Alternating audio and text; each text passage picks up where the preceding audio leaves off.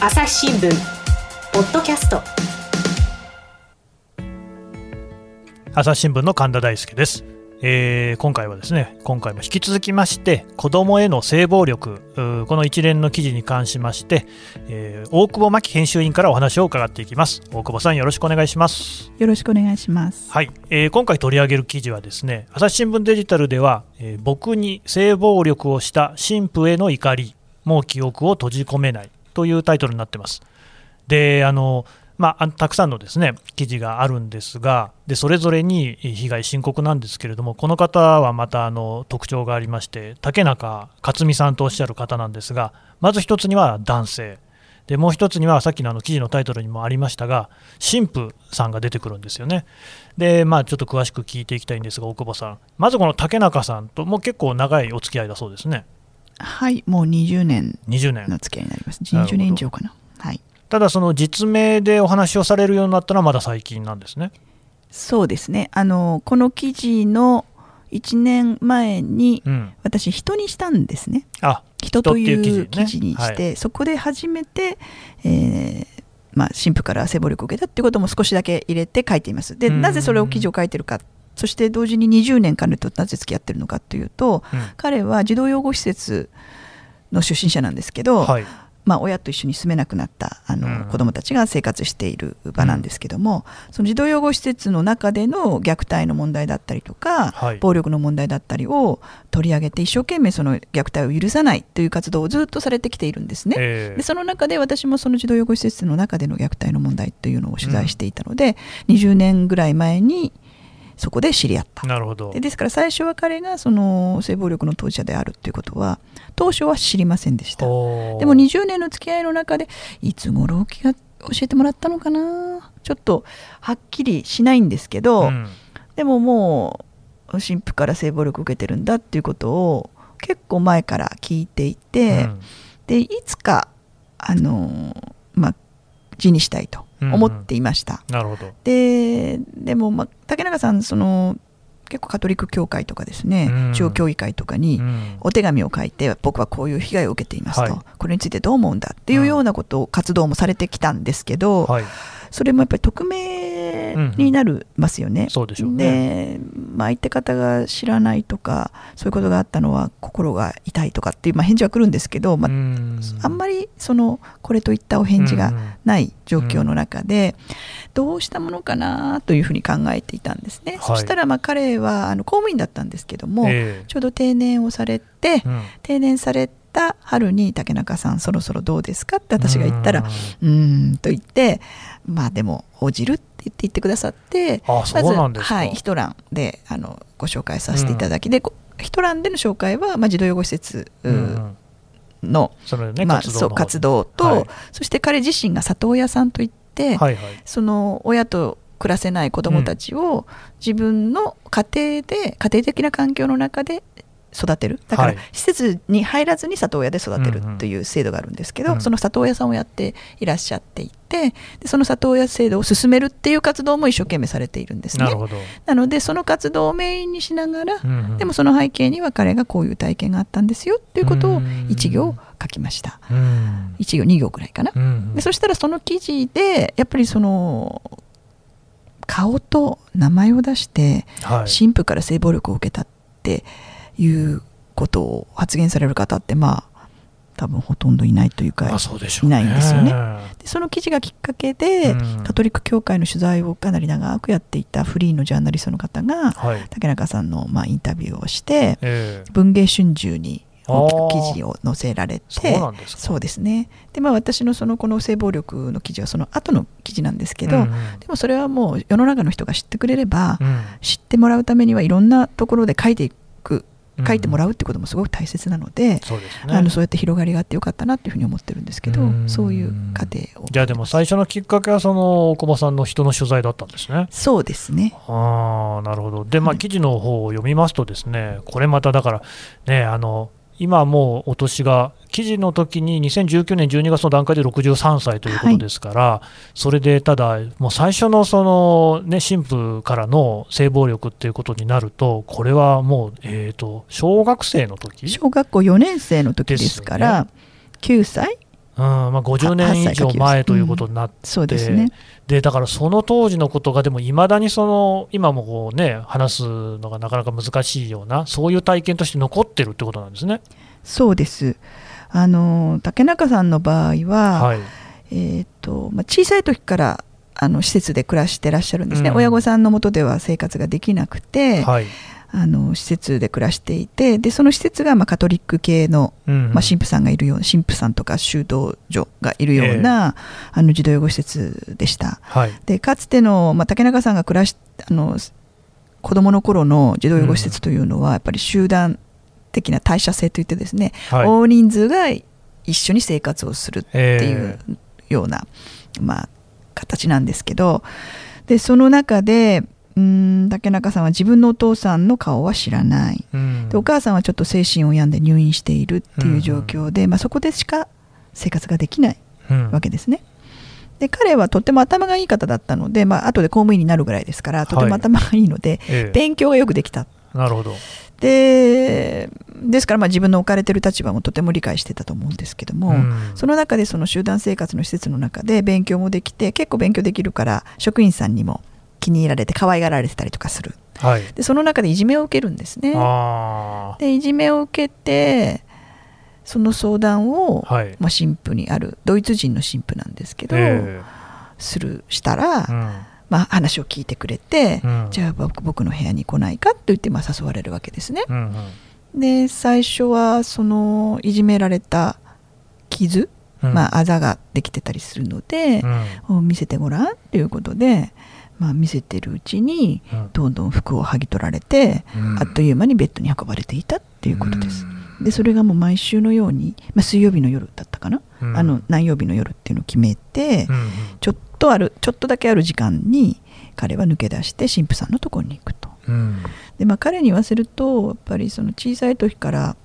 お父さんお母さんのもとで育っていないのでやっぱりぬくもりが欲しかっただからそのただキュッとこうされるだけでもそのぬくもりは、まあ彼にとっては居心地が一つは良かった、そしてやられてることはなんか嫌なことなんだけど、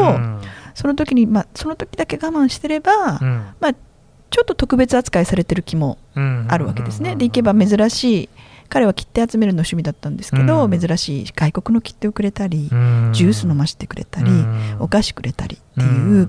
ちょっとだけですけどやっぱり優越感っていうのかな、僕は神父に気に入られている。はい、で幼児洗礼を受けてる竹中さんは洗礼を受けていますので、はい、あのカトリックを信じてるわけですよね、えー、キリスト教をね。そしてやっぱり神父さんっていうのはそのそのカトリックの中で、えー、宗教の中でまあ、権威のある最もこうなんていうんですかね信頼する、仰ぎ見るような存在ですから、うん、その方に可愛がられてるっていうのは、うん、やられてることは嫌なことでもちょっとまあ特別感特別、感があって、彼は、えー、毎週通ってたようです。まして、ね、周囲にいじめられてるってことは孤立しているところでもあったんでしょうから、そういう、ね、誘いっていうのは本当に、まあ、気を許してしまうところあったのかもしれないですね。うん、でやっぱりそそういうふうに仕向けるのがやはり加害者なんですよね。うん、で、ね、そのこれは誰にも言ってはいけませんよ。言ったら地獄に落ちますよ。みたいなことを言われてるわけですね。あまあまあしてカトリックだったらそれは本当にね守らざるを得ませんよね。神父さんにそんなこと言われたら守らざるを得ないわけですよね。でそうやって囲い込んでいくんですよね加害者は。誰にも言えないように。で特、ね、特別扱いすることによってそのなんていうんですかね、まあ、心も掴んでがんじがらめにするっていうか、まあ、コントロールしちゃうっていうことなんですよね。なるほど、うん、でこれがだから竹中さんのケースのようなことが実はまあ世界中で起きているようでして、はい。その今、本当にカトリック教会の中では大きな問題になってるんですよね、あちこちでそういった告発があったり、あるいは罪を認める神父も出てきて、でそこでまあ一つ今回お聞きしたいのが、そのなんでこうカトリック教会、それこそ宗教、敬虔な、ね、人たちも多くいる場所の中で、どうしてそういう性暴力が起きてしまうのかってことなんですが、これ、大久保さん、どう考えますか？いや、私の答えが正解かどうかわからないんですけど、まあまあ、ご意見を伺いたいんですけど。取材したりとか、うんまあ、本を読んだりとか映画を見たりとかってしてる中で私が思うのはまず一つはうん絶対的権力者うんなんですよね、神父さんってね。そうでしょうね。うん、でまあこういう暴力ってカトリックだけじゃなくて他の宗教にもあるあるというふうに聞いています。あの私はあのイランにいましたけれども、イスラム教の世界でもそういうことはあるって聞きました。ね。はい、でやっぱ権力者なので、えー自由にできる。っていうのがまず一つ。うん。それとあとねカトリックの場合は神父さんはあの再退ができない。結結婚できないのでえそのはけ口をですねそういうものに求めているっていうこともあると思いますしであとうーんその神父さんそのものも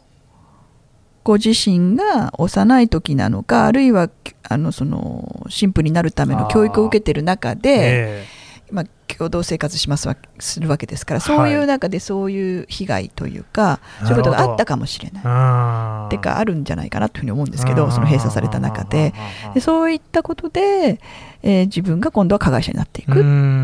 いう、前回もあった負の連鎖のようなことがもう起きてるかもしれない。はいあると思います。なるほどね。ううんんでもまあこういうそういう経験の中で、えー竹中さんというのはそこをしかしこうどうなんでしょう乗り越えたというのかそこをこう向き合いながらまたそういったあの児童お養護施設の活動なんかに打ち込んだりとかっていうふうになったんですね。そうですねでも決して乗り越えたとは言えないっ言て本人おっしゃってます今あもーその、まあ、記憶と戦いながらも戦いながらね。うん、戦いながらもそれと共存しながらも生活しているっていう感じですかね。でそもそも一番最初にお話ししたかと思うんですけどその記憶ってその嫌な時の記憶ってうん。自分が生きるために忘れちゃうことが多いんですね。ああなるほど無意識のうちに人間間を忘れてしまう、はい。だって覚えてたらもう苦しくて生きていられないから。で,、ね、竹中さんもその、まあ、性暴力を受けてその後中学卒業した後、まあ施設を出てうん。あの生活していくんですけど教会の前に行くともう震えてなぜか教会に入れないとかうん。あのーまあなんか万引きをしちゃう。うん。で万引きしちゃいけないってことは分かっているから、はい。この手が何とかしなきゃいけないって手を石で叩いたりしたらしいんですけど、えでもそれでもしちゃうとか、ーそのうん何なんだこれはってうんうん。自分でもよくわからないことが起こっていた、うんであとそうですね。よく性暴力を受けた人はね特に男の人は多いんですけど自分の性のアイデンティティがこ壊れてしまうというか、はい。危うくなる危険はあ。危うくなることもあるんですね。で竹中さんも、まあ、要するに自分の体が嫌にな嫌になるわけですから、はい。例えばこれ前今まで1回目2回目話しした方々も自分の女性になっていく自分の体が大嫌いになっていったんですね女性の場合はね。で今回のこの竹中さんの場合は男性ですから、はい。自分の男性性っていうものに対する、うん。まあ、嫌悪感があってあー。で竹中さんによるとなんかその男性性っていうのがすごく嫌いだった時期があるってでもそれがどういう理由なのかが竹中さんわからないんですね。記憶にないわけですから。なるほどなるほど。なんだけどなんか何なんだって思ってたらしいんですけど、うん。竹中さんがやっぱり記憶を取り戻すのは、うん。34歳の時だったかな、うん。にその、まあ、お子さん結婚してお子さんが生まれて、うん。1歳の長男を風呂に入れていたと。うん。で奥さんからね「うんお父さん」って、うんあの保健所でその見てもらったら検診してもらったら、ちゃんとそのおちんちんをきれいに洗ってくださいね。って、うんうん。保健師さんに言われたからお父さんちゃんと洗ってね。って、うん。まあ、お母さんから言われて、うん。お母さんってかごめんなさい。奥さんからですね、奥さんから言われてで竹中さんが、まあ、洗おうとしたら、蘇っちゃったわけですね。うん。でそこでギャーッと声を上げたそうです。ああそうですか。うん、であの奥さんが「飛んできたあなたどうしたの?」うんって言われてふっと我に返ったって。でその時にやっぱり思い出しちゃったんですね。そのやっぱりそのうん。自分の長男の性器を、うん。まあ、手にしたり見たことで自分がさ触らされていたことうん。などを思い出して、うんまあ、気が狂いそうになったって言ってましたね。だってもうそれで二十数年も経ってからってことですもんね、そうです。だからそのやっぱりそれがトリガーだったんだと思うんですけど、うん。トリガーで思い出して、うんうん。でそれからは竹中さんやっぱりその記憶と戦うんですよね。うん。でまあ彼は非常に賢いので、うん。いっぱい本を読んでいっぱい勉強してっていうことを繰り返してでどもういろんなことを思い出してどうにもならない時はねうん。よくあの下に電車が通るてて電車の上にこう鉄橋ってありますかね？鉄橋。鉄橋の上に行ってね、電車が通るたんびに「バカ野郎!」って叫ぶんだって。ああその電車が大きい音を立ててるからそこが聞こえないから。聞こえないからそういうこともしたっていうことを話していらっしゃいました。うーんだからそれだけね本当にその一生消えない傷っていうものが残ってしまうっていうのが本当に性暴力恐ろしいところですけれども。あのもう一つその今回のですね、えー竹中さんは男性じゃないですか、はいでまあ、一般的にというか、これまでの記事でもあの被害に遭った方は女性だったんですけれども、今回、男性ということで、その男性に特有のこう何かケースといいますか、例みたいなものって、なんかこうあるんですかね、特徴とか。男性は男性の被害者も決して少なくないと言われているんですねそうなんですか。これまでの、まあ、一般人を、うんお調査したあの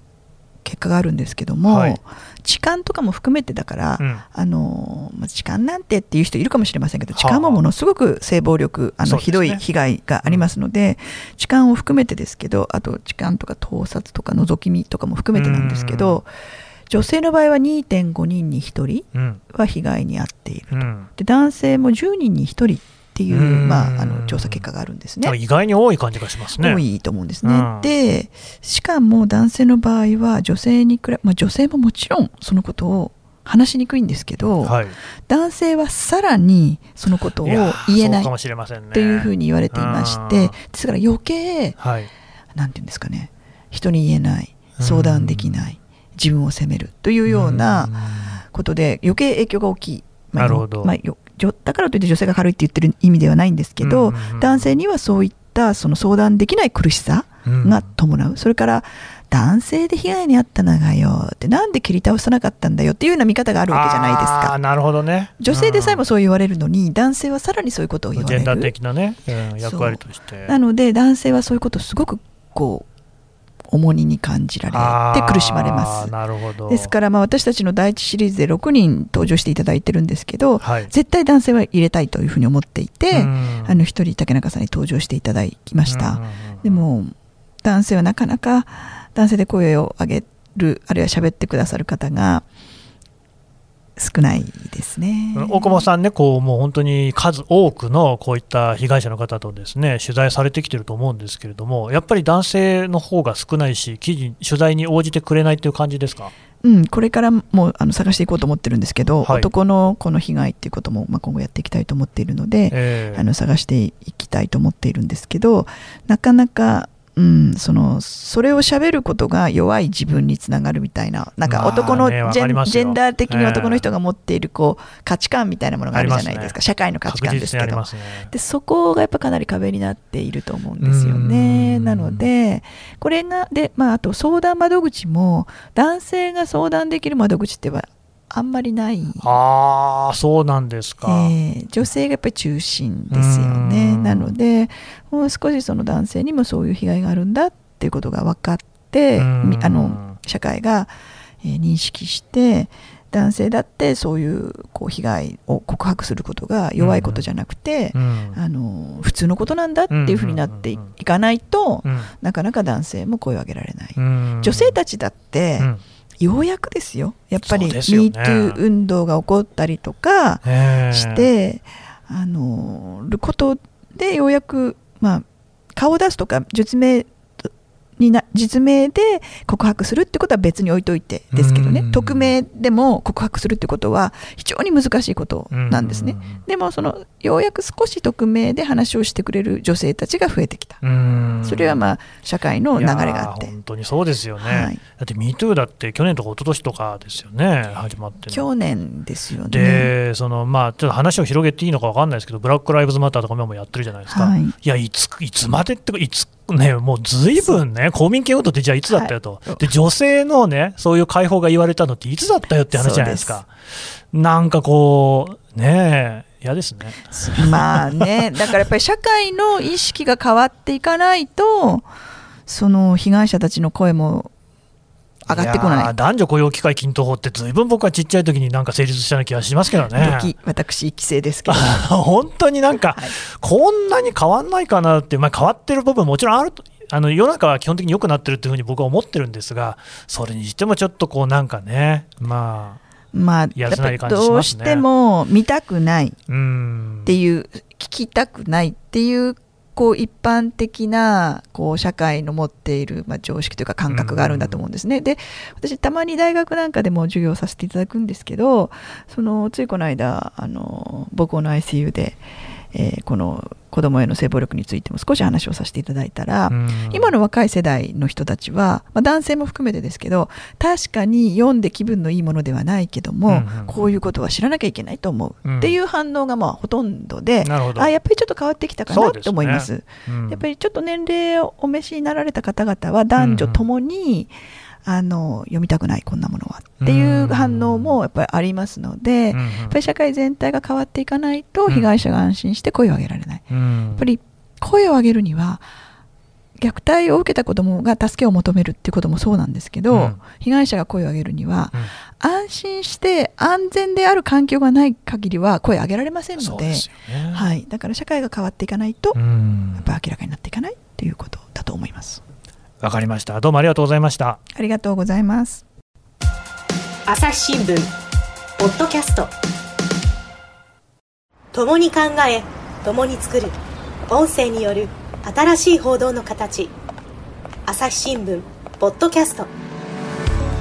国内外250を超える取材拠点。約2000人の記者が追う世界の今地域の声。しかしあなたは知らない新聞には書かれていないことがあるニュースの向こう側を語り合う朝日新聞ポッドキャスト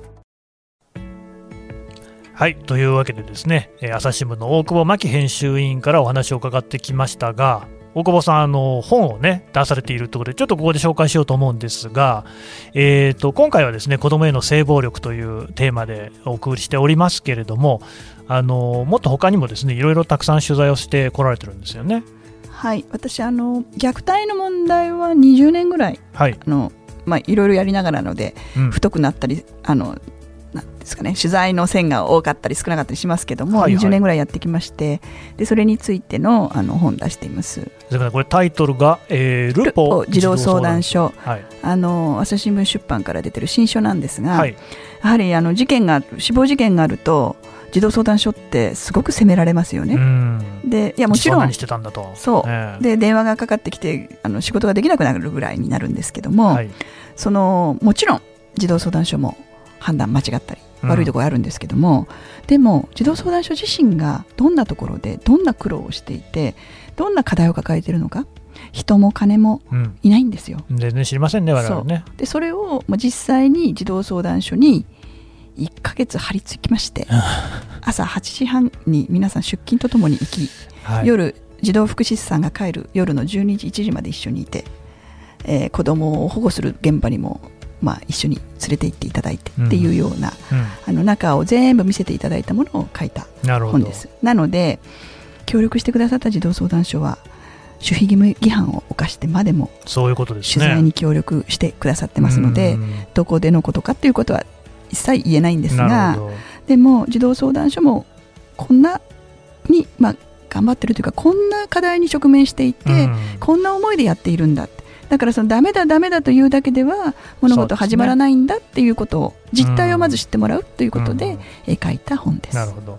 それともあの児童養護施設の子どもたちっていう本もあるんですね。はいこれは公文献さんから出されていて、まあはい。もうかなり前に出した本なんですけど、うん。児童養護施設に入入っている子どもたちが、うんうん。まあ、どんな背景、うん。まあ、これ性暴力の連載ともつながりますけど、ええ。どんな虐待を受けて、うん。どんな思いでうん。親に対してどんな思いを抱えているか、あるいは施設で暮らしながらどんなことに困っているのかあるいはもううん。自分の行動が制御できなくて暴れ回る子たちもいるわけですよね。はいでそういう子どもたちの苦しみとともにその子どもたちに寄り添う、まあ、施設うん。あるいはまあ課題もいっぱいあるんですけどここでも人が足りないんですけども、うん。えー施設の職員たちがどう対応していくのか、うん。で子どもたちがそれによってどういうふうに変わっていくのかあるいは変わっていかないのかっていうのも、うん。これもですね すいませんもう肉体派なもんで あのと肉体派。10はい、日間ずつ8ヶ月間、8ヶ月？はい、某某施設に泊泊まり込みで。ずいぶんはい、行きまして子どもたちに「ババア!」とかって言われながら一緒に生活をした中で見えてきたものを書かせていただいています。すごいですね、でこれ割うんこれ割と大学で児童福祉士さんとか施設保育士さんで施設で働く働きたいって言ってる人たちが、うん、あの読んでくださっていて、うん、出会うと「あ大久保さん読んでます」とかって言ってくださる方があのいてそうなんですね、はい、いるものなのであのノウハウ本ではありません。でもあの子どもたちのこと、虐待とは何か、えー、施設が何に苦しんでいるのかで子どもたちは何を必要としているのかっていうことを実情を知った上で理解してもらうっていうものになっています。やっぱり記者はねオピニオンもいいですけどファクトですね。すいません肉体派な。わかりました。あのまあとあの書店とかねまあ、あるいは図書館とかでもね、はい、あったらぜひお手に取っていただきたいということで、はい、ルッポ児童相談所と児童養護施設の子どもたち大久保真紀さんでね調べてください。どうも今日はありがとうございました。どうもありがとうございました。朝日新聞ポッドキャスト朝日新聞の神田大輔がお送りしました。それではまたお会いしましょう。この番組へのご意見ご感想をメールで募集していますポッドキャストアット朝日 .com podcast アットマーク朝日 .com までメールでお寄せください。